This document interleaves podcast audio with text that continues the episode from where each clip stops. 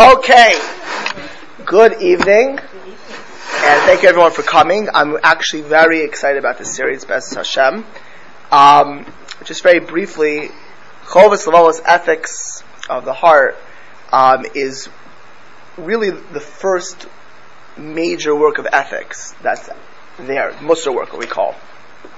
Rabbi Saadia Gaon, who is one of the late, last great sages of the Gaonim, um, he wrote a book called Emunos V'Deos, but that's largely a philosophical work for people who are confused because of the Karaites. There are ethical parts of it. The Chovas Levovos is really the first comprehensive work uh, which is totally devoted to a person's spiritual self. Um, actually, you know, and something that everyone here deserves credit for coming uh, to. I actually spoke last week in Brooklyn, and there's about 40 ladies there, and I, you know, it was actually a very flatbush. You can imagine the crowd, and everyone kept Shabbos in their in their mother's womb. That's the kind of crowd that was there. And I, am speaking to these 40 ladies about Shabbos and Erev Shabbos in particularly. Um, and a girl comes up to me afterwards, and I was talking about like you know preparing ahead of time, close yourself up, blah blah blah. But I spoke about the first 10 minutes meant machshava, what you should be thinking about during Shabbos. And she says to me, I want to thank you, just changed my life. Now, if I meet her in five years, it, it will mean something. After one class, I don't know. But she comes over to, me, she says, you know, I want to thank you, changed, changed my life. I said, really? How's that? So she said, I, I want you to know, I'm ready on Shabbos on Wednesday, Thursday. But you had talked about you can do Shabbos the motions and never think about it. Never think what why you're keeping Shabbos. And I was just thinking about it. I never really think about it. Like we very often in life we do lots of things in life. We can go through the motions of Yahadus, of Yiddishkeit, and I appreciate what we're doing.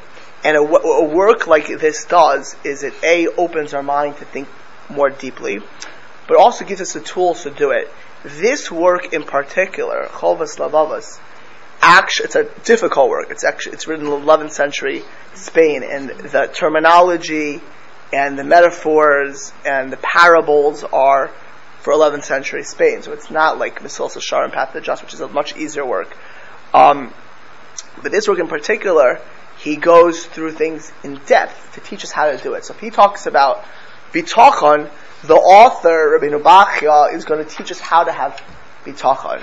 Um, it's such a profound work that the Chassam Sofer, who is the great leader of the 19th century Central Europe, in his yeshiva in Pressburg, which is today, anyone know what Pressburg is today? Bratislavia, mm-hmm. right? It's, it's, one of the big cities. Uh, with, the, the greatest yeshiva in Central Europe was in Bratislava and Pressburg. So Chassam Sofer every day before he started his Gemara lecture, we learn with his yeshiva students this work, Chovas Lavavis. Eli Lopian once commented that the, the Beis Yosef writes, the, the Rabbi Yosef Karo writes that he has a work called Magid Mesharim, where I can never say this, but the Beis Yosef says he had he had conversations with a malach. And the same author of the Shulchan Aruch, he said he had conversations with a malach, and he wrote a sefer of the conversations with this angel. In that work, he said that the malach told him to learn the sefer every day. To learn Chovas Lovas every day. So Eli Lopian said, and I heard this from my Rebbe, Matzal Salomon, Mashgiach Aleikod, that imagine a malach telling you to learn a sefer. So this is a great sefer. So the whole sefer is wonderful, but I chose to do bitachon because I really think that faith in Hashem, and we'll discuss with this in a minute, could tr- totally transform a person's life. I first started learning Shara Bitachon about a little bit over 13 years ago. I'll tell you a personal vignette. I was in Lakewood Yeshiva. I was newly married. And, uh, you know, I was thinking I had been accepted to law school. What, did I want to go to law school? Did I want to go into business? Did I want to go into rabbinate? And I said, you know what? You know, this is a question of hishtadlis, of how much effort I should make, how much, uh, uh, how much, uh, uh, you know, where do they make money, this and that, how long I should learn yeshiva for in kolel. And I said, you know, I'll learn bitachon. And I, and I purely started learning this work on bitachon, and then I learned many other works on bitachon. But my, m- my reason for learning this was because I wanted to make a life decision. Should I go to law school at the time or not? And actually, even though I went a few years later, didn't exactly, you know, it's, it's, it will be a good illustration of how bitachon works because your life can go in many different directions. Um, but I, I, started learning this because I was thinking when I was in Lakewood, that was my first year of marriage. You know, now when I was my third or fourth, you know, when, it, when I was into Lakewood. But I was thinking, is this what, what do I want to do with my life? But when I started learning this work, I realized bitachon is so much beyond what job you take. It defines your basic happiness in life. Defines how you treat people. Are you scared of people? How you dive into Hashem. If a person has bitachon, their prayer is different. Their simcha, their, their, their happiness is different. Their serenity is different. A person who has bitachon is not scared to do things which demand courage. Right? You, you, you're able to do great things. I, when I was in Lakewood, I, I was once, they were by Rabbi Aaron Kotler's yahrzeit. Rabbi Aaron Kotler was arguably the greatest builder of Torah in America. Built Lakewood Yeshiva, built Chinuch Atzmai, which is the whole school system in, in, Israel, was the spearhead of Torah Umesorah, which even South Peninsula. He would day schools under. I mean, he was, and he took on a world which was largely in the 1940s and 1950s apathetic and didn't believe there was a future for orthodoxy. He was European, didn't speak a word of English, spoke Yiddish, and he's taking on the world. And I and I and I, and I heard one of his primary disciples, Ber will say, I heard Chaim Epstein, another student, say the same thing. People think Rabbi Aaron Kotler was great in Torah. Rabbi Aaron Kotler was great in bitachon. He had bitachon. He was able to do things because he had faith in Hashem. Things which if he didn't have this faith to take on organizations, to take on challenges which seemed impossible. So when we're learning bitachon, it really, if a person works on this and digests, it can change our lives radically. It can change our marriages. It can change the way we daven to Hashem. And you know, bitachon, trust, in this sense, doesn't mean what most people think. The Ramban, Nachmanides, who lived about 130 years after the Chovos HaLevavos, says that bitachon, trust in God, is the fruit of emunah, is the fruits of belief in Hashem. When we, when we, bitachon is the fruits of belief in Hashem. Everyone, everyone here believes in Hashem. But bitachon is trusting in Hashem. And we'll see that trusting in Hashem has many levels, so many levels that Wolbe Rav um, was one of the great thinkers of the 20th century, Jewish thinkers. So he pointed out, Bitachon is a lifetime work. It's not something, Emunah, of course the person either believe in Hashem or you don't believe in Hashem. There's levels of that as well. But uh, ultimately you come to belief in God and you live that way. Bitachon means how that belief in Hashem translates not only into our observance of mitzvahs, which bitachon will be, right? but in how we live our lives. And that's why this is such an important, important work, and there is no better author for this than the Chovos HaLevavos. I probably, after I started learning this in Lakewood, I started going through every Sefer Bitachon. I literally, I, I, and I speak to the Mashgiach in Lakewood and go back and forth with him, uh, because I became, for a couple years of my life, I really decided to focus on this midah, on this character trait of Bitachon and they're all good supplements. But this, the meat and potatoes is in the. So we'll start this now, and um, I know that for anyone who's interested, Feldheim has an English translation of the whole work. It's it's it's an excellent translation, so it's available uh, if anyone wants to get that as well. Um, I'm happy to take any questions which is pertinent to what we're learning. If it's a personal application, if you think that everyone will benefit from it, great. If it's not, I'm happy to take that question also. Maybe we'll wait till after the class or on a personal level to discuss it. Because really, you know, it's supposed to talk to us, right? And like I mentioned, this girl comes to me after my class this week. She kept Shabbos, telling you this girl was so from, and she she Baruch Hashem, me Baruch Hashem, you gave this class Baruch Hashem, you know, you know, and she was and she meant it. But you know, you can keep Shabbos and not live Shabbos, right? And you can physically live in this world and lack a, a trust in Hashem, which is the most precious, uh, rela- precious thing in the world. You know, I, am there's a few people getting married in the next few weeks, and I always say that the most important ingredient in marriage, for a healthy marriage, is trust. You don't trust your spouse.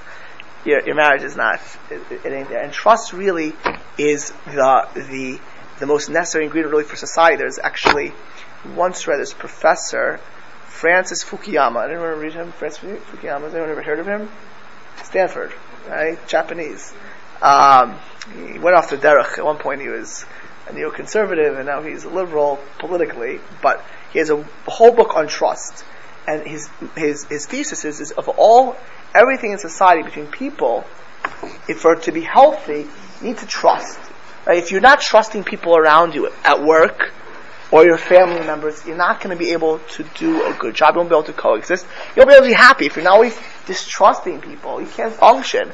Same thing with Hashem. If you're living your life you don't have a, tr- a level of trust in Hashem, then a person's yahadus, a person's Yiddishkeit is lacking, and a person's happiness is lacking. A person's ability to do mitzvahs with passion is lacking. A person is able to do the right thing. It takes trust in Hashem to do the right thing sometimes. Sometimes it's very, very hard to do what's right, or to make a stand, right? Or to do something that you could do or would be best for you, but it's difficult, and trust allows us that. Says the author, Amar Machaber. Mipnei shekodem mamarenu. Because in the previous chapter, we talked about chiyuv kabbalas avodas alakim, the obligation of taking on service of Hashem. Every Jew is in this world, says Rabbeinu Bach, which he talks about in multiple chapters, ten chapters, which uh, before this, to serve Hashem, and he talks about how a she was able to serve Hashem. He says, after I've discussed these ten chapters, Re'isi, I saw Lahavi Achrab, to bring afterwards, which is this shar on the gate of trust in Hashem. Mashut Sarich, what is necessary? Yoisir Mikol. More than any other thing, more than any other ingredient, more than any other character trait.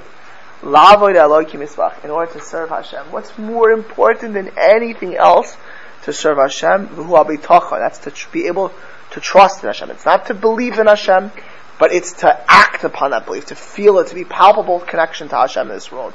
Who be talking Allah b'chol dvarov. Ba'avur, it's, it's, it says, he says it's more important than any other character trait in service of Hashem.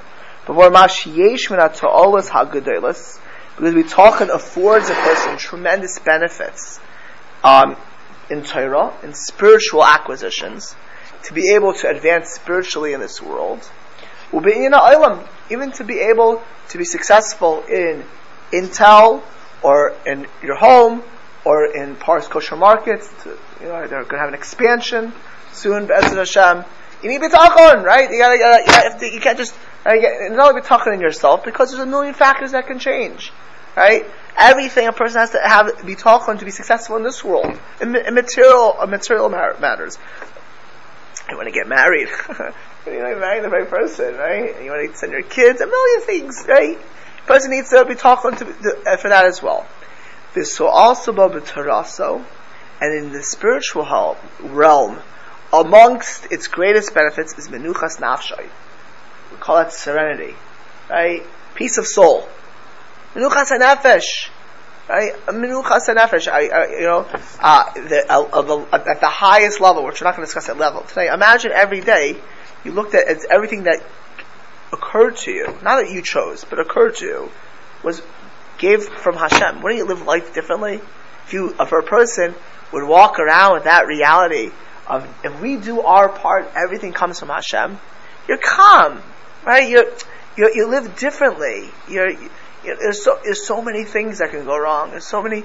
I, I was just dealing with a person, a rabbinical figure, and they're all nervous about a million other things. Right? They're they're they're nervous of how they're going to be successful in their endeavors, and you know what that means? They're not calm in life. They're not enjoying what they're doing.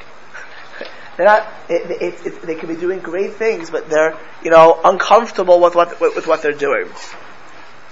Um, and to live with trust Hashem, Kamosha Eved, just like a servant is obligated to, to trust his master.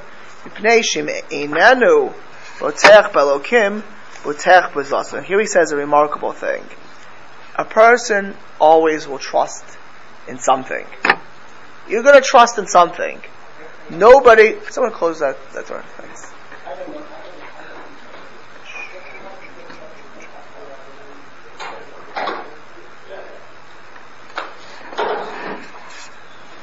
Okay. So, if you're not trusting in Hashem, you're trusting something else. Actually, I just had a conversation on some on a side time I was spoke to Mrs. Galan. She's telling me that she ran a, a, a, a daycare nursery, and when the parent and the, one of the one of the organizations in Boston would charge twenty five thousand dollars for a baby to come into the nursery. She said we have to trust the nursery, right? If you're giving your baby to a nursery, what are you really saying? You're trusting nursery, the nursery. You're putting your trust. You're not trusting in Hashem, maybe. You're trusting nursery. If you go to Pars, now we trust Rami and everything, but you're buying bread from Universal. What if the bread's poisoned? Right? You're trusting the bakery. They don't have poisoned bread. Tr- there is a trust. You're not, right? When you get into your car, you're trusting that your engine's going to work. You wouldn't drive your car if not. There's a trust in something. Everybody trusts in something. If you're not trusting in Hashem, you're putting your trust in something physical, into material, into a person, into something. We live in the world we're trusting. We wake up, we go to work, we trust that no one's going to come in. Right? Look at Paris today. Right? You assume you go to work and no one's going to come with a machine gun. Right? Well, that's you're trusting in something. But it doesn't mean you're trusting in Hashem. you can you can trust in Hashem you can trust in people or things. Bezulas Hashem, somebody who trusts in things that are not Hashem. Meiser Elokim Alav. So God takes away His special divine providence that He has over a Jew. Hashem watches. We don't realize Hashem. If you know how much Hashem loves every one of us at this table, without an exception, me me as well right? And all you, right? He loves every single one of us. Right? Every single one. He loves us. I mean, Hakadosh Baruch Hu looks at our whole life, every single one of us, and he plots out what every single day of our lives, every moment of our lives, what he can give us that's best for us. Not what we think is best, but what's best for us. For us to be successful in our mission in this world. HaKadosh Baruch Hu does that for us. And sometimes there's a GPS, we make a wrong turn, and he puts us back on the right direction. But if we put our trust in other people, you ever imagine you have a kid in the room, a kid in the room, you're the parent. You can give great advice, you can be helpful, you can be this, you can do this. And he's asking his, you have a, you have a 10 year old child, right? And the 10 year old child doesn't want to ask you. So they're asking their friend, and they're making terrible decisions.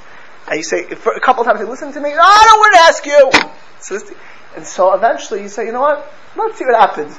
You go with your 10 year old friend, ask them for advice. Trust in them. Believe what they say in this world, right?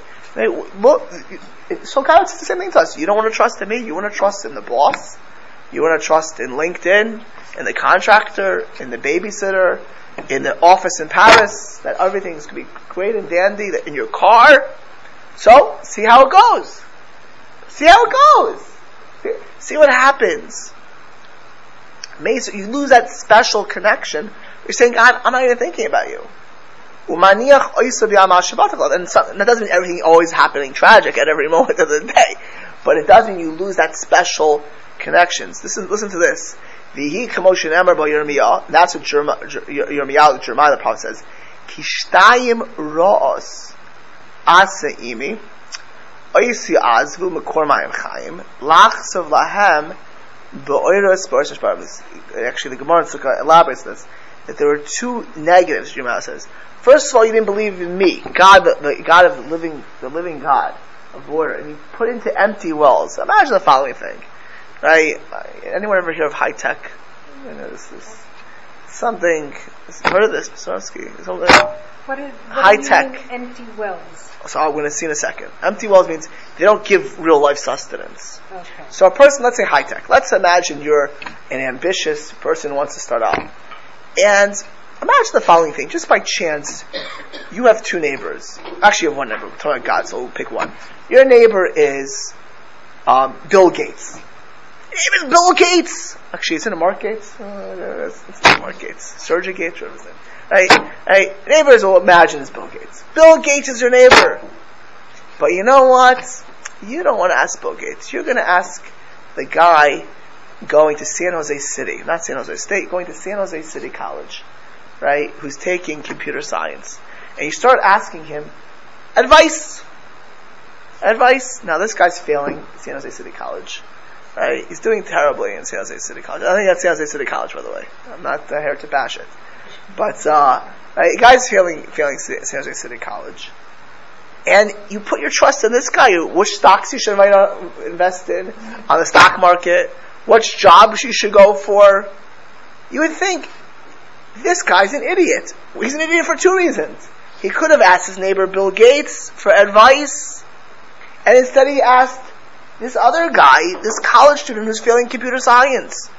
So not only did he not put his, trust Bill Gates, who's the, the richest person in the world, arguably the most successful in this for years, but he put his faith in something stupid. So God says, you, did, you left me for what? How can you compare anything to God? Uh, even in Torah, imagine your neighbor, let's, let's get more real for us, of course. Imagine you have a neighbor, his name is Moshe Feinstein. Moshe Feinstein's your neighbor. And instead we start asking a 13 year old boy who's in yeshiva our halacha questions. Oh, by the way, should I do this or this? When you look at that person, it's absolutely not. You can go to Moshe Feinstein. So saying Hashem is omnipotent.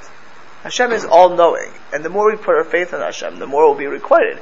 But uh, Yirmiyah says, instead of going, relying on God, it doesn't, we'll, we'll, see uh, at 11, it doesn't mean that, that we're exempt from doing our duties in this world and making our efforts. But when we're making our efforts and when we're living in this world, are we putting our faith in ourselves? Are putting our faith in other people, on their advice, or putting our faith in God? Right? Putting our, faith, our, our faith in Hashem. Right? We're putting our faith in where, where is it going to tell me? I, um, you know, I, will go back to my law school. I in a billion years never thought I'd be in San Jose. I, you know, my wife I first San Jose thought I was in New Mexico, right? You know, you don't know where you're going to end up. But you know what? I'll tell you one thing. I, I when, whenever when I when I started when I decided not to do law, law, I and I said, you know, we'll see what happens. I put my for my, myself or, or any individual. Hashem, Hashem will put us in the, in, in the right area. Of course, I did what I had to do, but it's a different world. Why don't we put our faith in this person or this? We put our faith in Hashem. It doesn't mean not to ask advice. It doesn't mean not to look around the world. Who are we putting our faith in? You put our faith in a job which could be here today and leave tomorrow. Right? When I graduated, I'm just using law school, on my mind because use as that person there. When I graduated law school in 2007, 50% of my class plus had jobs in top firms in America, paying a quarter million dollars a year with bonus. A year later, and there were people who went to law school expecting University of Pennsylvania Law School. A year to a year and a half later, those were gone, gone, gone, completely gone, and they still haven't come back. Gone, gone, and people who spent hundred. Uh, means a person a year behind me and spent one hundred twenty thousand dollars going to an Ivy League law school. How many Ivy League law schools were still a little bit better than everyone else, but it was not nearly the same. You put your faith in Penn, put your faith in Harvard, gone in a moment. You know, doesn't mean you shouldn't go to a, a great school like Harvard, even better Penn, right? But it does mean that when you're trusting, and you're trusting in Hashem, it's not Penn that's going to guarantee you. It's not anything but Hashem. And that's what, what, what we're thinking here, what your Yirmiyahu is lamenting is, why would you put your faith in a human being, or in something which has no real power? Something has no real power. Put your faith in Hashem. Live a life connected to Hashem. The Amar, uh, the Amar, this is also a pasuk in Tehillim, the Amiru es kavayidam, the Tavin is shur oichel. Right? They, they, they rebelled, um, from Hashem, and they followed a shor, a, an ox which eats, which eats a grass, which means they did the, the egel of the golden calf. Right? They gave up belief in Hashem, and for what? Some, some molten image, which is inherently limited.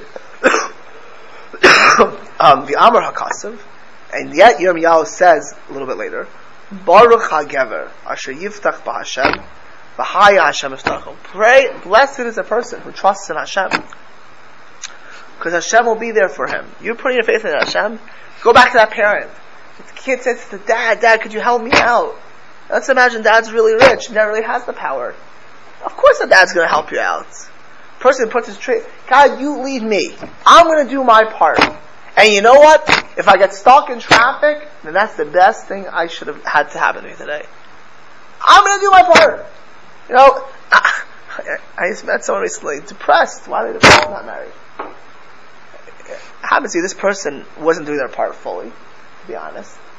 Right? So in that case, you have to fix it. But let's say you're, you're doing your part. You did everything you can. You and Hashem, I've done my part. Not, you, a person lives differently. And you know what? Hashem will give exactly what we need. Sometimes that we, we don't realize what's best, we don't understand. But it's a different lifestyle. It's, you daven differently, you live differently, you function differently, right? And we'll see as we go ahead that on a metaphysical level, Baruch HaGever, we're blessed. Hashem will actually give us both abilities and bracha, which we wouldn't have otherwise, which we wouldn't get otherwise, right? Which which wouldn't be which wouldn't be in our natural realm otherwise, right? Obviously, on the highest level, which is for tzaddikim gamurim and very rare in our tradition, God can even do miracles for us at that level if our faith is totally in Hashem. When we when we'll see when it talks about whenever you see a miracle, it's because they believe completely in Hashem. That's how that's what generates actually a, a, an ace. The Alma it says in David Melech says in Tehillim, Asher Hagever Asher Sama Hashem Iftacho. Praise it as a person who believes in Hashem and puts his faith in Hashem. Of course, David Hamelech, King David, more than anyone, was the person who put his faith in Hashem. The whole Tehillim is Mala the Galish, is filled to the brim. David, who is the, the, the child who was a little kid, they thought he was illegitimate, who rises to be the king of Israel, who rises to be the predecessor of the Messiah, who will come, it's Ben David. It's because David's whole life was bitachon. His whole essence. So David says, praise it is a person who believes in Hashem. Who believes in Hashem, who, who trusts in Hashem. He doesn't put his faith in Rahavim V'Shatei Chaziv. The Amar Arur, right, cursed. He uses Yirmiyahu, uh, back to Yirmiyah, back to Jeremiah. Cursed, Agav Asher Yiftach Adam, who trusts in man. Misham Basar Zroya Min Hashem Yisrael Hashem takes Hashem away from him. I'll give you a small example. Somebody once told me, a lady, that in her office, for us to be successful, she has to dress provocatively. Provocatively. Why is that? Because all of the successful people and the are dressed provocatively. Provocatively. She knew it was wrong. The person was cognizant it was wrong. But what is, they thought that their career will be decided by their neighbor and this person. So they'll break Hashem's Torah. They'll sell themselves. The person was uncomfortable with it. Right? Because that's how they thought they would be successful. That's how they imagined that they would advance in their career. By doing things that were illegitimate. That person is horror. Right? Hashem says, you'll lose yourself and you won't get what you want, what you want. And anything you do get will be what we call ill-gotten gains. Right? It will come at an expense. It will come at, at, at a cost. If a person says, Ooh, I'm really smart. I'm the smartest. I'm the most intelligent. Which means, right, where a person focuses on their own brilliance, their own intelligence, right, they take away Hashem. they take away Hashem. Recently I had to make a, a, decision, and I'm like thinking to myself, as smart as you are, you can't predict the future. You know, and it's uh, in so much things. I'm like, we think we have assumptions in so many things, and all these assumptions in a minute can change, right? In a minute can change. You, rely on your own wisdom. You know best. Of course, we're supposed to use our wisdom, but not to rely on it, right? And how, what's the difference? How we daven, how what, how we think, right? If we open a business, you can be the best businessman in the whole world. Brilliant a degree from MIT in business, or, or even better, Wharton, right? It's right? So brilliant, brilliant, intelligent, well read. Well, it's up to me. Take away Hashem in a minute, everything could be different.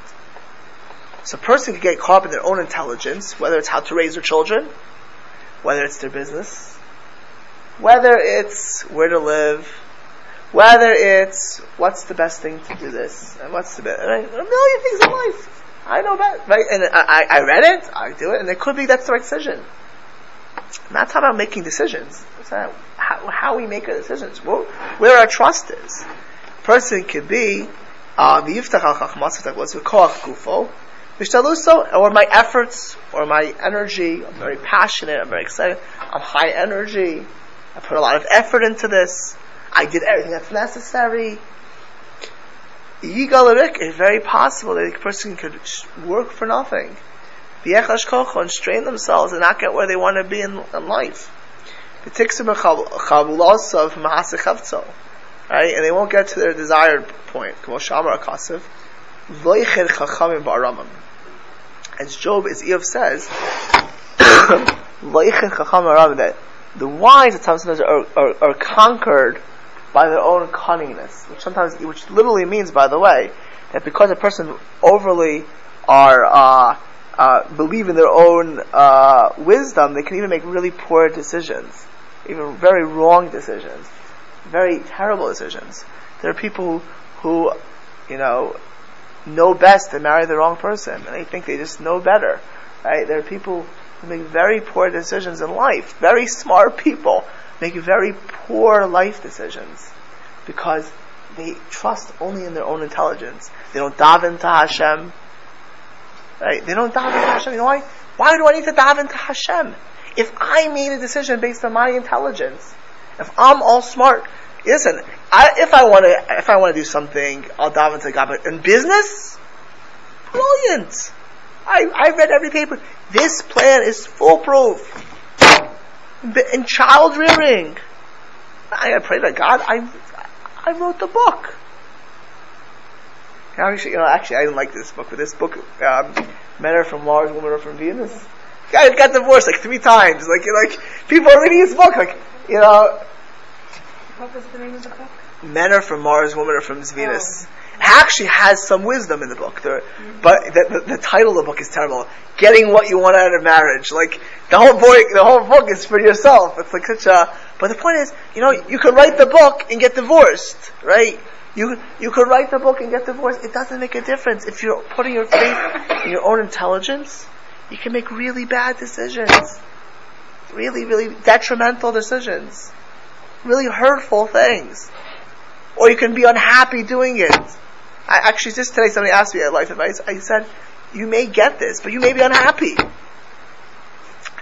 Right? So you can you can see if you the the trust is not not using intelligence. We're supposed to be, when we make a decision that's important, especially, we're supposed to think about it to the nth degree. But know that we're human, we're limited, and we have to put our faith in Hashem. That after we've done our part, we to daven to Hashem. We have to pray to Hashem. We have to say, Hashem, we need, I need your help. Right? We have to connect to the Kadosh Baruch Hu, because Kadosh Baruch Hu is, is all, is all knowing, is omnipotent. And when we do that, our decisions are better our bracha is better because we're not relying on ourselves. And uh, you know, actually, Mashgiach likes to always say that bitachon is a tranquilizer psychologically. Because it happens to work, happens to be true, but you live differently that way as well. The Amar in uh, Shlomo Melech, the wisest of all men, says, "Shavti v'roye tachan in kvalis, shavti v'roye tachat hashemesh." I saw under the sun, I'm looking at the world around me, that at times Lola Kalam Hameritz, right? That the, quickest people don't win the race. Lola Gibor Milchama, and the strongest people don't always win the battle. And very often, intelligent people don't have the bread that they need to be successful. The Amar Kfir Rash we say it actually in davening in Tehillim. Kfir Rash, Kfir is a young lion. Rash they can cry out, a lion can cry out for food. V'darsha Hashem to a person who trusts in Hashem. Again, we have to do our part. The person thinks they're going to get married by sitting in a room locking themselves up and God's going to zap down my wife. Right? It doesn't happen. If you want to have a kid, there's certain things you have to do. Right? If you want to make a living, you can't lock, right? you can't lock yourself in a room either. You gotta go work. Right? You gotta get have to make an education. You have to have a real way to make a living. But if you, but uh, lots of Hashem will give us exactly what we need, and we'll have, we'll be successful in this world. You know what success is? It's not the car, it's not the house, it's not the looks. These are all nice things, but they can all be helpful. They all could be good at. Being living a decent life, a happy life, a, a, a life where you're balanced, a life where you feel connected to Hashem, a life of purpose. A person who relies on Hashem is all that will have. That's that's called toiv. That's the great. That's what we're here for. This world. You know, I, I, I'm sure we all realize this. If a child's cut off from a parent, that's a sad life. Terrible, terrible life. If a child's cut off from his creator, that's a terrible, that's a terrible life. And to the extent we sometimes we do it to ourselves because we put our faith all in Hashem. Hashem decides the world. every he's every day of our lives, Hakadosh Baruch is looking at us what to give us, but to the extent that we trust in other people or things, we lose a little bit of that. Right? We lose we lose that divine providence, we lose that bracha, and actually it's a little bit of a curse because we take ourselves away from Hashem's bracha.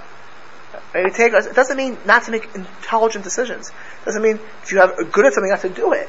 But it means even after all that, we need Hashem. It's all up to Hashem. Everything. There's nothing. There's zero that's guaranteed in this world. There's nothing is guaranteed. Not a person's health, not a person's wealth, a person's marriage, kids. I mean, there's so much we need siyata dishmaya. We need God's bracha, bracha in this world. And we live differently, by the way. I'm telling you, I'm saying this rabbinical fellow, he was nervous about dealing with people because they're going to talk about my back, blah, blah, blah. I mean, like, how do you live that way? how do you live that way? Hey, you gotta do what's right. You gotta know to do what's right. Doing all what's right is not always popular, by the way. But you live, and you do, and you accomplish that way. Right? You live, you do, and you accomplish. And you're happy doing that. You're able to do it because, you know, 100 years ago, 80 years ago in America, people get their jobs every Shabbos. You know what kind of talk you need for that? And they weren't living wealthy lives. Not like you have their job, they knew they had a job on Monday. But the only way you can do that successfully and not have a nervous breakdown and to be connected to Hashem is to be tachon. A person's very wealthy. A person's very wealthy, and they think, what if used to matter? You know how many times people lose their money? Ishla Zulasa, it goes to the to the child you didn't want to, the person you didn't want to go, get to. Kamosha Amara Akashav, as Iyov says, Ashtar Yishkavu Yasav Ein Pakach He looks and it disappears. It goes to people, ends up by the enemies, people who didn't want it to. I mean, money comes and goes. That's you know, there's very few wealth the last generations. Very often it goes to people you don't want it to go to. Don't make your your blood and your toil to, be wealth. Give up a little bit of time. Which means have faith in Hashem. You have money. I, you know, I, I, this actually, um, you'd be surprised when you talk to wealthy people how very often insecure they are in family relationships. It's debach, right? You know, one of the reasons I would, if I would have been an attorney and still back to law, I would have done trusts and estates.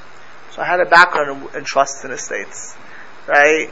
Someone told me today that where there's a will, what's the, what's the line? What? What? That's one step in. There's a dead Len person. was not in will. So What? I don't know. Yeah, it's a dead person. Someone's dying. There's, there's a dead person, right? It's Someone's dying, right? Hey, so you know, you deal with you, you see people are, are so nervous, like my kids and this and they, they, the, the money drives them, and they're only talking to me because of this reason. And we want this for this reason. Very often, it's if you're not be talking, it can be a terrible insecurity, and money goes to places you can't even imagine. Right? It's a terrible person doesn't rely on their money. Of course, money's a bracha. It could be a tremendous bracha. She'll, he'll discuss it. Money can do tremendous amount of good. You can live a little bit more comfortably, and that's a big bracha. It's not a small thing. We actually pray for it every Shabbos. we daven. We say. We say. We say when we daven for Shchais, we ask for Aisha recovered. It's a bracha if it's used utilized correctly. But if we trust in our money, we put our faith in our money. That's a terrible. It's a terrible negative. A terrible negative. It can be lost and go away. The Amar b'chatz yam v'yazvenu, he leaves in half the time. The you're novel, and afterwards you're novel. You're a negative person. You know what a negative person? Because if you trust in your money, if money becomes your God, you'll do things which are illicit, you'll do things which are corrupt, you'll sell yourself a little bit, you'll hurt people because of it, you won't trust people because of it, uh, you'll think people are after your money. Uh, I mean, you know, you, really, uh, or Timna ben you won't even enjoy your money. You won't enjoy, actually, Rabbi Rappaport from London was here about six years ago. He was from Asia Torah. He started Asia Torah in United Kingdom. So he told me, he said he was with, a person who was with half a billion pounds, which was more than half a billion dollars at the time, right? It's a lot of money. He went to collect for him, and this guy said to him, he never had a happy day in his life. For another, of people who have half a billion pounds are happy. President Obama had never had, ever had a happy day in his life. Never had a happy day in his life. He had no pleasure from it. Because you're worried about what am I going to do with my money? How am I invest it? Everyone you look to is after your money. They're all after my money, right? And I don't want this to happen. I don't want this to happen. You a person not sefridin. Sefridin it's you know, you know what sefridin is, right? It's happy, joyous, failing, right? Because you're, you're trusting in your money. Right? Instead of trusting in Hashem, putting amunah in Hashem that I'll make decisions. Hashem runs the world. I have to make rational decisions. I have to invest my money, to do it. I have to think, but I have faith in Hashem. If, I, am supposed to lose money, I'll lose money. If, hey, I, if I'm supposed to make money, I'll make money. Um, Kilusu you trust in your money. Kasha Amar Chacham, as Shlomo was the wealthiest person in his generation. You won't even be able to eat from it. Yet still pikadon sheshamar some in a pagayim. Achiyashal misharoyla, and the money will go to somebody else. Moshe Amar lachait nasan in Esaif. Last latova lifnei akim. Yachin, like Gilbert said, for the chayit, money becomes a stumbling block, causes us, you know, people are plenty wealthy Jews who marry non-Jews because of their money, plenty wealthy people who break all of Torah because of their money, right? Who, who do things which are illicit because of their money, and for some people the money allows them to do tzedakah, chesed, they can live comfortable and learn Torah and da, you know and daven and not have to worry. It's how you relate to it. It's, but that's how you trust it. That's your your your your your your, your, perspective on it. Your pers- says the Evshar Shiamamad Sibas also could even be to destroy you. If you if you have faith in your money, if you're putting your emuna not in Hashem in your money, the avda nafsho, you can you you can lose it. Come on, Amar Kasav Yishra Choyli Reisi Tachas Hashemesh Aisha Shamar Lebalav also. Money could literally be there to destroy you. Right? There are famous families that were destroyed by their money. Right? They're literally destroyed Yiddishkeit, gone. You know, the, the, you know, Rothschild, the parents were from a Yidden. You know, I'm sure Rothschild today, they're, they're, they're Jewish. And, if you go to the Rothschild, the, the, past 50 years, most of them are completely assimilated. Mm-hmm. Completely. You, see, last the past hundred years, yeah, right, or more. Right, even going right, completely. You know, and you think who who they married? Dukes, knights, the wealthiest people in England and in France, right? And they were desirable, desirable, right? And they were dating. They were royalty. They, they were royalty. So therefore they felt they should. Right? So it came to destroy them, right? And even though there were, were very, very chashiv people, even, you know, who built Eretz Yisrael and other places, but amongst them there were many lost because of money. Right? It corrupted them. They were corrupted them. They would have been a lot better off. Now there were, there were Jews in, in Russia in the 19th century who were lost because of their money. They disassociated themselves from the Jewish population and assimilated to the Russian population because they believed in their money. They forgot that the money came from Hashem. Because what happens is, you trust in your money, you forget about Hashem. You trust in your brains, you forget about Hashem. And they had no nachas from their children. Well, that's a different discussion. Umehem shabotech yeah. Does Elimelech is a perfect example. Thank you for that, Mrs. Reineman. Elimelech in the book of Rus, in the book of Ruth, he was a very wealthy person. He was the leader of Beit, Beit Lechem, of Yehuda. He was, and there was a famine, and people were knocking on his doors all day. You know when people knocking on your doors all day? It's not so easy. You know, it's not easy. You have to, you know, you, get, you know, you want to eat dinner, people knock. They need money. So and he it bothered him. But part of it, what bothered him is that his, he led him to move to Moab. His two sons intermarried. He died there, and all of it was because he lost perspective of Hashem. Why he had the money, what he was doing with the money, and he didn't want to lose the money. He didn't want to give charity in time of famine. He didn't want to be bothered. So he moved away completely, and he moved away from life in this world, physical life and spiritual life. And he, he was the leader. He was a Boaz. And he lost it all because he put his faith in his money. Um, their marriages, unfortunately, that are damaged, sometimes ruined, because you lose this kind of perspective. And same thing with wisdom, right? People lose their perspective. There are people who, who put their faith in themselves and their marriages and forget to daven touch. I mean, you know, you know, human beings as a whole, even our own seichel, you know, people are so fragile. You know, our own, our own, our own wisdom, you can personally be broken in a minute. In a minute, people can be broken. Normal, sane people you know, to put our faith in ourselves is a terrible thing in this world. We have to believe in Hashem in this world. Every person gets bracha. So, amongst the other benefits of bitachon, of having trust in Hashem, is that if you have bitachon by Hashem, you won't worship other people. Doesn't mean you won't respect people. You won't be, on the contrary, you'll be very kind to people, but you don't need to worship them. You're a free agent. You believe in Hashem. The only thing you have to do is Hashem wants in this world. Right? Very often in life, right, because you believe it's up to you, you take Hashem out of the equation. So if somebody's powerful, or someone's threatening, somebody's scary, for whatever reason they're scary, because they have a big mouth, they can badmouth you, or they can scream at you, and they're very loud, or they're vindictive. So it could be that you're supposed to do something, you won't do it. Because it could be the wise thing if, if because they're vindictive, it may change what's right and what's wrong. and maybe you don't do something because of that, but not because you're, you're scared of them. It's because the equation changes because of the person you're dealing with. That's possible. But you won't worship people. You'll do what you're supposed to do in this world. You'll be happy. You know what it is? When people go to work and they feel they have to, excuse the language, kiss up, right? And they're uncomfortable every day they're at work. Does he like me? Does she like me? Am I okay? And they believe that whether they'll have a job is up to this Indian, Chinese, Jewish person, male, female, whatever. They're going to decide their eternity. Some person who gets sick with the flu for a week is going to decide their whole life, right? Like some human being. And he worships them, and you do things which are incorrect, and you're unhappy, and you're insecure. Because you don't trust Hashem. You think that this manager is going to decide your eternity if you have, if you get this, you'll be okay. Right? You won't to, and the same thing, you won't be mekavel ish. You're not going to put your faith in men. Eh? It doesn't mean it's, if someone's powerful, should not a bad thing to invest in them, to make a relationship with them, but to put your faith in them, to put your trust in them, which means you're going to worship them and take Hashem out of the equation. Um, you don't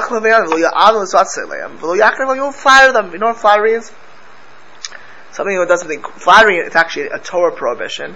When you, when you praise a person for their wickedness. You praise a person for their wickedness. Right? You know, you see somebody, a Jew, eating a cheeseburger. You can't say that's okay. Well, it's your boss! I need to get the promotion. He can decide my fate. Blah, blah, blah, blah, blah. Right? Doesn't mean you have to go ahead and tell him not to eat the cheeseburger. If you could do that, that's great. But if he's not open, you have to figure out ways, and if it's really not open, it may not be the wisest thing to do. But you're not going to tell him it's okay.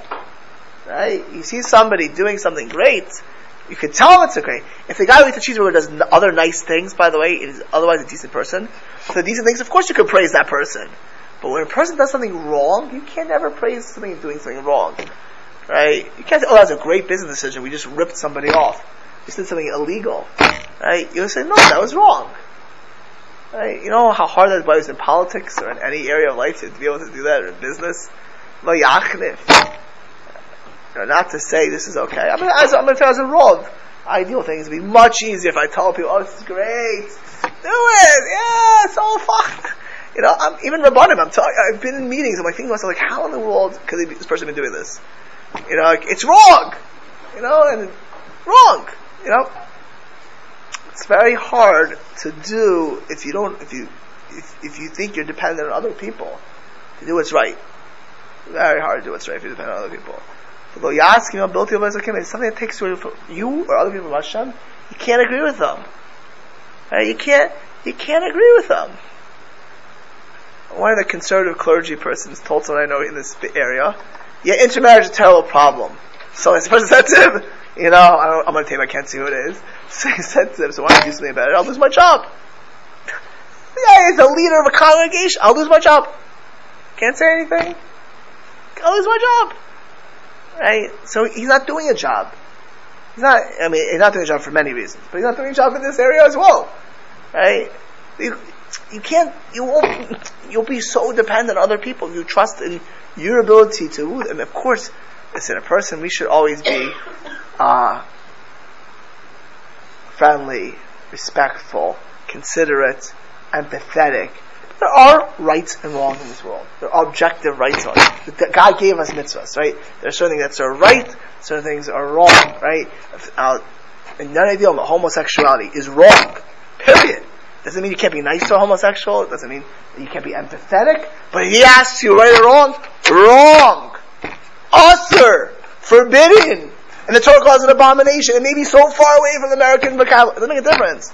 Right? It's wrong. I don't care how many times you read the New York Times. Don't read the New York Times. Right? But I just hear it. Right? It's wrong. You can't tell him it's right. No matter what. And he may get upset at you, call you names. Sorry, it's wrong. Doesn't mean you have to go over and tell him. You know? But, but if he asks you flat out, what do you think? I think it's wrong. But if you're worried, if you believe that this guy is going to make it break, you'll never do what's right. You'll never do what's right because you're nervous. You, live in a world where you're, you're nervous. You can't function that way. Of course, a person, you know, people are complex. The world is complex. But our faith is in Hashem, and we do what's right. Bitachon allows us to live that way. Um, and I will get there, but you know, people, I know people in business who ended up in terrible situations, and they never imagined it in a million years. it wasn't their game plan. It wasn't, they didn't start out that way, but you know what, they got caught up in a web, and they felt that this is what they had to do to make a living, and this is, they're, they get stuck in it. Right? You get stuck in it.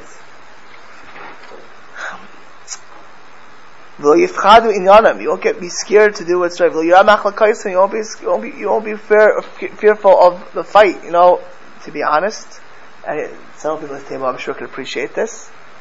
Um, you know, becoming a Baal Tshuva, it's very difficult. It's not an easy thing. Not easy to become a Baal, Baal or Baal Tshuva. Here it's Baal Tshuva, if anyone is. Right? You have friends who look at you a certain way.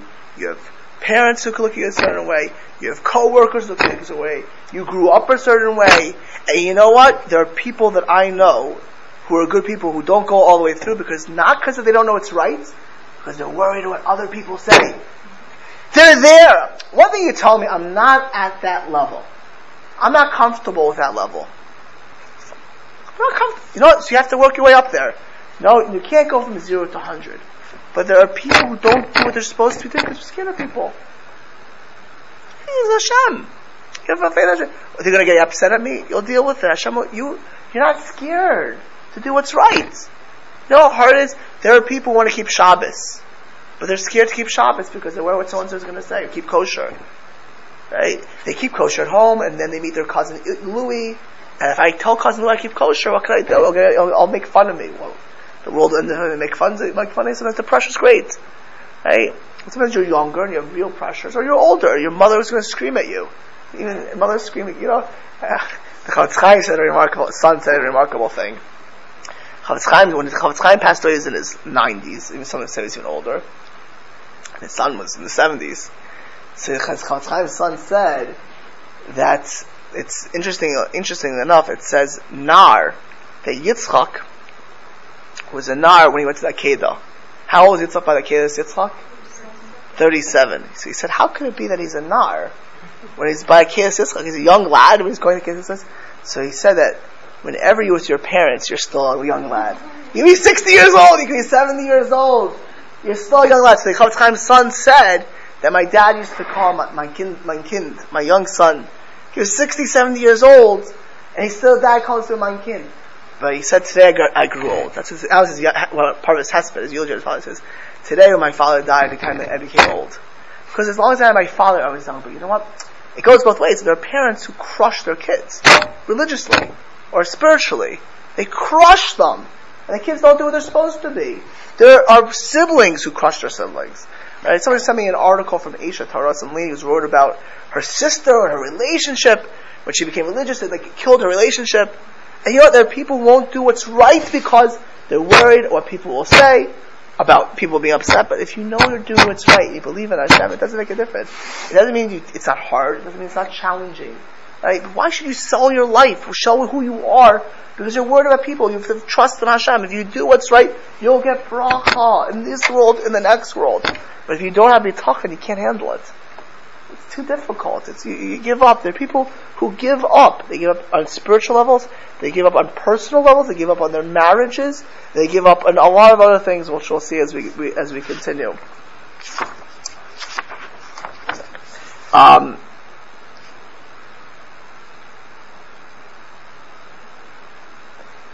you won't be scared of, of any machlekes because you're doing what's right.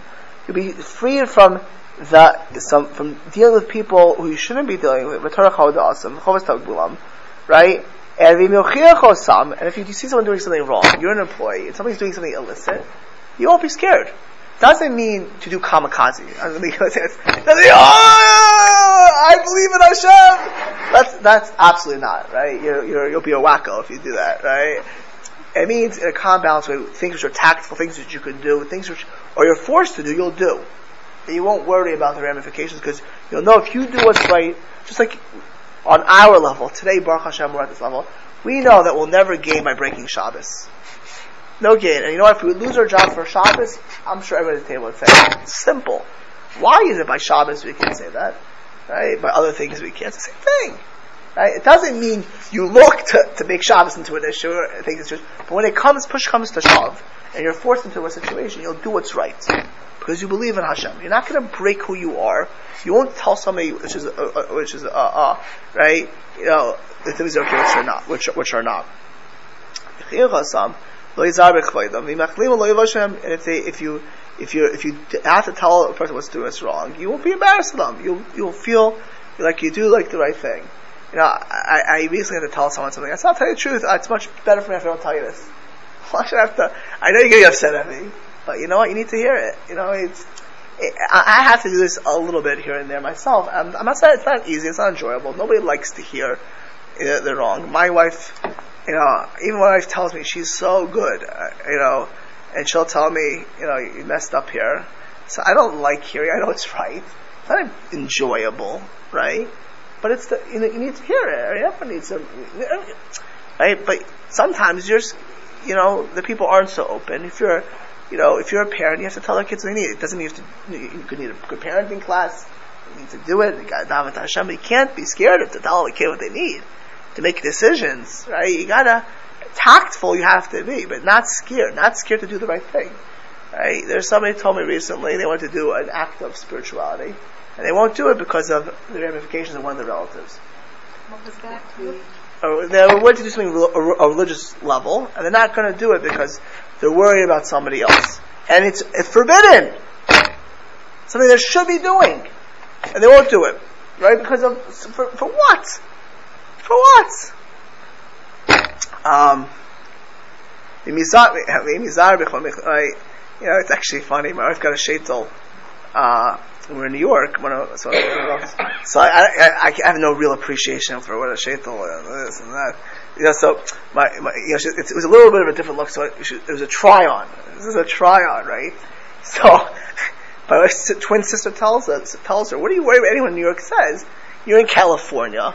Right? If they don't like it, who cares? They're in California. But you know what? I'm telling you one thing. There are people who live, my sister in Boston, or in Chicago, or in, in, uh, in Milwaukee, what are they going to think about me? Like, they don't even see them. They don't even worry. And like, they make decisions like this. Right? And they, they, they care what the strangers of the street are going to say. You know, they care what strangers in the street are going to say. And they live in a world where they don't always do what's right because they worry about what are they going to say? What are they going to well, do? The pressure in some communities is very strong. Oh, absolutely, absolutely. To, com- to um, conform. Conform. Yeah, right. absolutely, absolutely. And and you know what? To the extent we're conforming, excuse me, is healthy. You should conform. No reason to be an out, but if it takes away from who you are, or breaches Torah law, then you should not conform right? So there's no reason to be a, a non-conformist per se. I mean, if it's if it's something your core, then you should not conform. Right? But to an extent, conforming makes you part of a community. You shouldn't be, you know, I remember when, Cheva was very little, um, my wife asked, what's her name? So she wanted to, we were doing something, and, she, and it was just, the, the community center was not that way. So I've asked one of these ladies who speak all the time, I forgot what her name was, and she said, well, what do you think? She says, I think if you want to do that, you should live in a different neighborhood. right? That's you know, it. right? It means, means cause your kid's a kid. It's very hard to put that on a kid. Right? but the point is that sometimes you don't have that option, and so they have to be strong and do what's right. But there's so many people who sell themselves. There are people who want to be, do kindness or acts and they don't do it because they're worried about all kinds of worries. What people are going to think, what people are going to do, people to take advantage of me, blah, blah, blah, blah, blah, and they never do it. And they never accomplish in this world. And they, or they sell themselves short and they sell who they are. Um, here to deal with people, which are real life and, and you know, the boogeyman stops people from doing what they should do. Everyone knows what the boogeyman is, right? Um,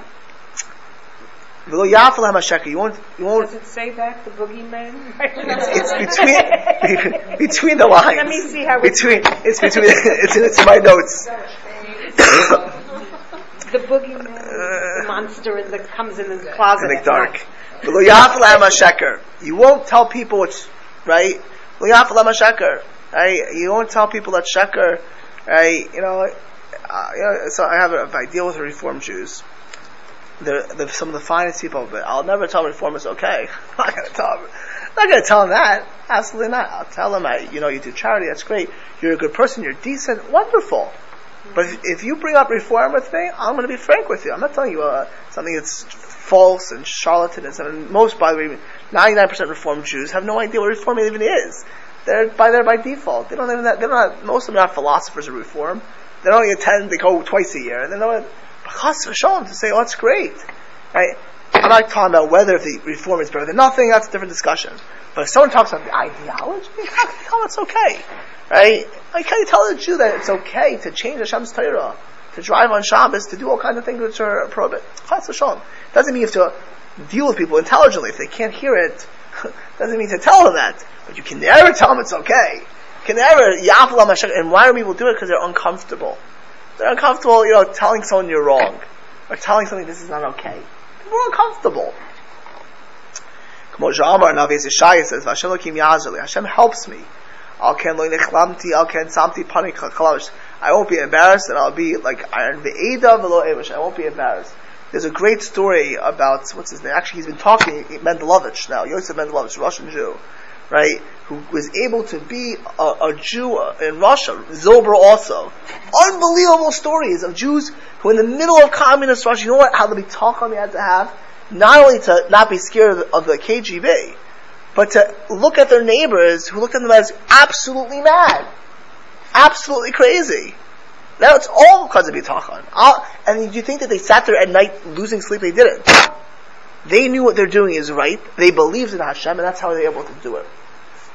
They slept well by their own admission, right? Because they knew that Hashem runs the world. We're doing what's right. and said, don't be scared of people. Also, Cheskel says, don't be scared of people. Because again, people sell themselves short in this world because of this. Don't be scared of people or or from them. Do what's right in this world. Live life. Live once in this world. What are you selling yourself short for the stupidest things in this world? People, you know, person sells themselves. They sell their souls in this world. They sell their potential in this world for nothing. Mehen, another benefit of bitachon, which it affords a person, is mitzur nasati uh. You can focus on Hashem. Right? If you're if you're nervous, if you're a wreck in this world, if you're right, you won't be able to focus on Hashem. If you think that you have to work all day to be successful, you won't focus on Hashem. Right? If you're gonna constantly be involved with all mundane things, you're not gonna be overwhelmed with things. Right? You won't connect to Hashem. You won't be able to daven to Hashem. You won't be able to, to dedicate time to Hashem.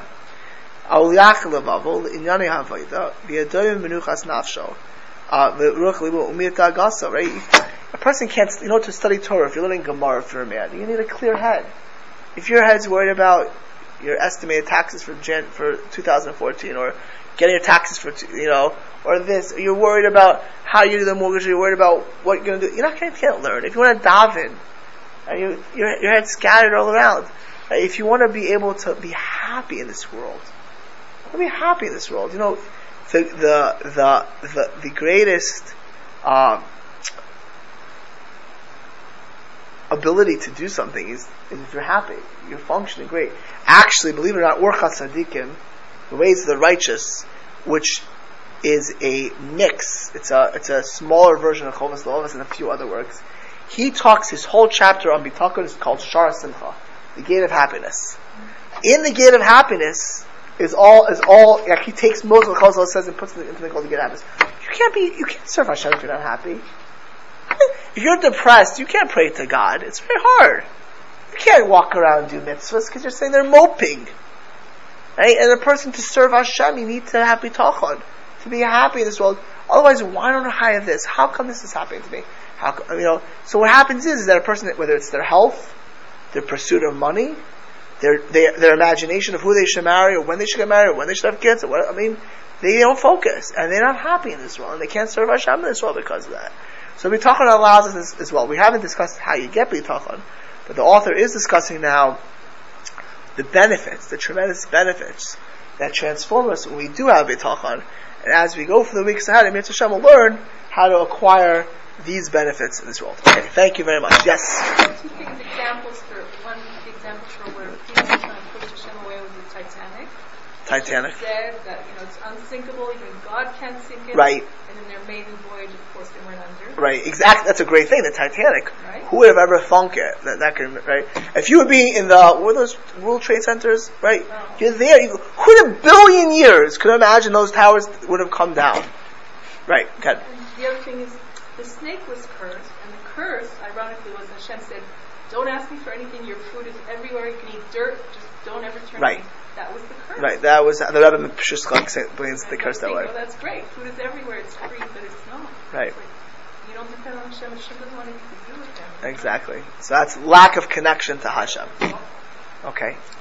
Uh, uh, Yes. Uh, apropos to conform, conformi- con- conformity, I had a, there was a woman who came to Irvine many years ago. She very from Satmar, okay. Raised, uh, she, her parents sent her to Williamsburg when she was 12 years old because they lived in doing Satmar work in Uruguay. Okay, family was raised, but the children, you know, they were all sent to New York married young, 17 years old and everything. Husband was wearing a stromo, many children. And uh, one day, uh, her one of her one of her children, a little boy, four or five years old, was struck by a truck and massive brain damage. Oh. But she would not abandon him. She was advised to, you know, that he's not going to come around uh, that he'll be brain damaged, and she was going to do everything for him. Okay. Already she broke with the group, and she lived in Monroe. Okay. I don't know if the rest of you know what Monroe, New York is. KJ, Kiryas Joel. Okay. And um, so uh, she came. She they heard about a therapy, uh, you know, where they put them in a uh, like a, so, a, a, a chamber where they're given oxygen, pure oxygen, for very short periods of time to see if there would be any improvement. And she brought this child, by this time he was around six years old, schlepping him, carrying him, and everything. He was like a six month old. She couldn't drive because in Monroe and among certain Hasidim, the women are not allowed to drive, like in Saudi Arabia, and uh, they have they're not allowed to shop. The husbands take anything that has to do with being uh, out is They don't, they, don't, they don't wear hijabs though. Huh? They don't wear hijabs. Oh, Close enough. Okay, close enough. But anyway, uh, they um, so she, but so she, they had no idea. They this chamber with and with these doctors were going to treat him was in San Diego, but San Diego might have been Siberia. They they had a look on the map for it and they they found that there were uh, they called around and somebody told them there was a successful Chabad in Irvine, and they called up Rabbi Tenenbaum and they brought them into their house, this mother and child, and eventually the a lot of the rest of the family into their house, and they rounded up a bunch of us where we every two, two or three times a week we would schlep down to San Diego to take this woman and her child for these treatments. This went on for a long time, okay, and we were rotating and everything, but she realized that with time that she wanted to do more for this child than was you know the than you know she had so many children that why was she giving this all to this one you know uh, child? But uh, she was going to do whatever she could at this point and when uh, after a year, and I I don't know whether it was the therapy or something, you know, just things began to improve or Hashem smiled on it, but he went from six months to easily four years old. Okay, in in that period of time, that year. Okay, he he made tremendous progress. He was like this when I saw him the first time. And and he he was a child, maybe a younger child than his age, but he had quality of life. and anyway, and she was going back to Monroe. I mean, you know, her chil- her other children were coming to the Chabad school in in Westminster, and uh, you know it wasn't the same level of education that they were getting in the yeshiva, etc., etc. So she she she knew it was time to go back. But uh, you know, she we uh, communicated via letter for a, you know for a while, and uh, from more other members of the community were more in contact with her, and. Um, and Bini, of course, the Rebbitzin at Chabad. And uh, she uh, she said that they they left Monroe because she learned to drive, so she could take him to his special school. And she just realized that, you know, that she could no longer fit into that community. They moved to Monsey, you know. You know, and but she So, had to leave. I'll just, I'll just to finish that on your story, and then we'll, we'll end. Uh, I'll tell you a great story actually like this. I had a friend, and she's actually a very uh, successful person in Jewish education today in an out of town city. When we were in Lakewood, so he was in, Lakewood is the yeshiva town of America, right? It's Right. the best I have a yeshiva, right? Okay. So, um, I mean, there's nothing like that in America. The level, the, the but you know, he's in Lakewood. He's looking at himself. He he wasn't doing what he wanted to be doing, and he heard of a program in Monsey actually, which he thought was great. So he went to Reb Mattis Salomon. He starts using Reb Mattis Salomon. He starts said, you know, it's Lakewood, blah, blah, blah, but I think this great Monsey. He starts telling him why Monsey. So Reb Mattis Salomon looks at him. He says, you know, people sometimes come to me for questions. And sometimes they come to me for chizuk to do what's right. He says, you have no doubt. You're supposed to go to Monsey. You want to know that you're doing what's right. You're doing what's right. You're doing what's right. You know what you're supposed to be doing. But you know what happens? Very often people don't have the chizuk to do what's right. And sometimes even like you said, you can be in a great spiritual place, but it's not for you. You gotta have the strength of character sometimes to do what's right. And that's also bitachon b'Hashem. Okay, thank you very much. All right, I'll ask you, I'm everyone can go. Yeah, then whoever wants to go, uh, whoever wants to go, we can go.